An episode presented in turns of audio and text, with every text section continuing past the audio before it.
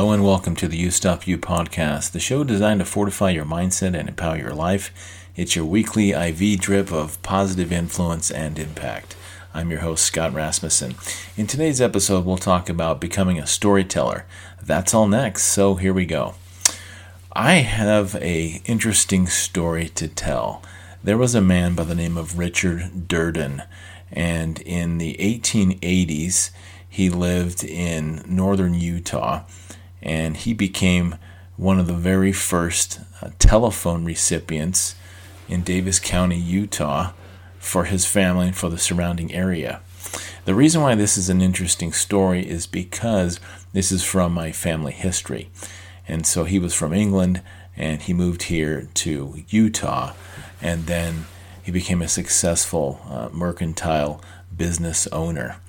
And one of the cool stories in, in our family's history is he did own the first telephone uh, in the area. And when calls would come in to the phone, the family would be able to take messages and deliver them to other community members within a mile or two or three of the house where the calls came in, which is a cool thing because they would send their kids out to deliver messages and let them know that there's a phone call.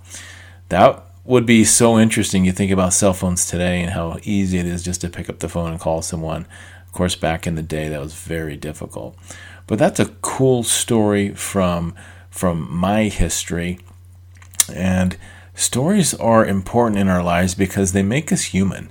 It connects us not only to our past, but actually can connect us to our future.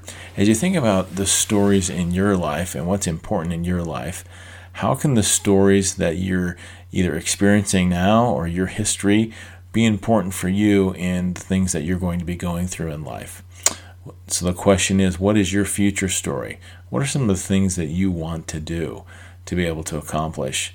And more importantly, how can your story help you now to overcome challenges in your life. One of the things that you can do is to be able to think about what stories have an impact in my life and and why exactly are they important to me. And as you become a a storyteller of your own either family history or the experiences that have made you who you are, it'll be important not only for others to hear, but for yourself to help you have added strength and added confidence in being able to see what exactly that you want to do and to accomplish it. Because it's important to, to learn from our past and to plan for our future and then to execute and telling stories and reminding ourselves of successes in the past and what not only what we've done, but what other people have done can really help us. My challenge to you today is to become a storyteller. Tell something about your family to either another close family member or a friend, and this will impact their life and it'll, it'll impact your life and help you to have a greater appreciation uh, for your own history and the details of your life that very well could help someone else out. My challenge this week is to get better at this.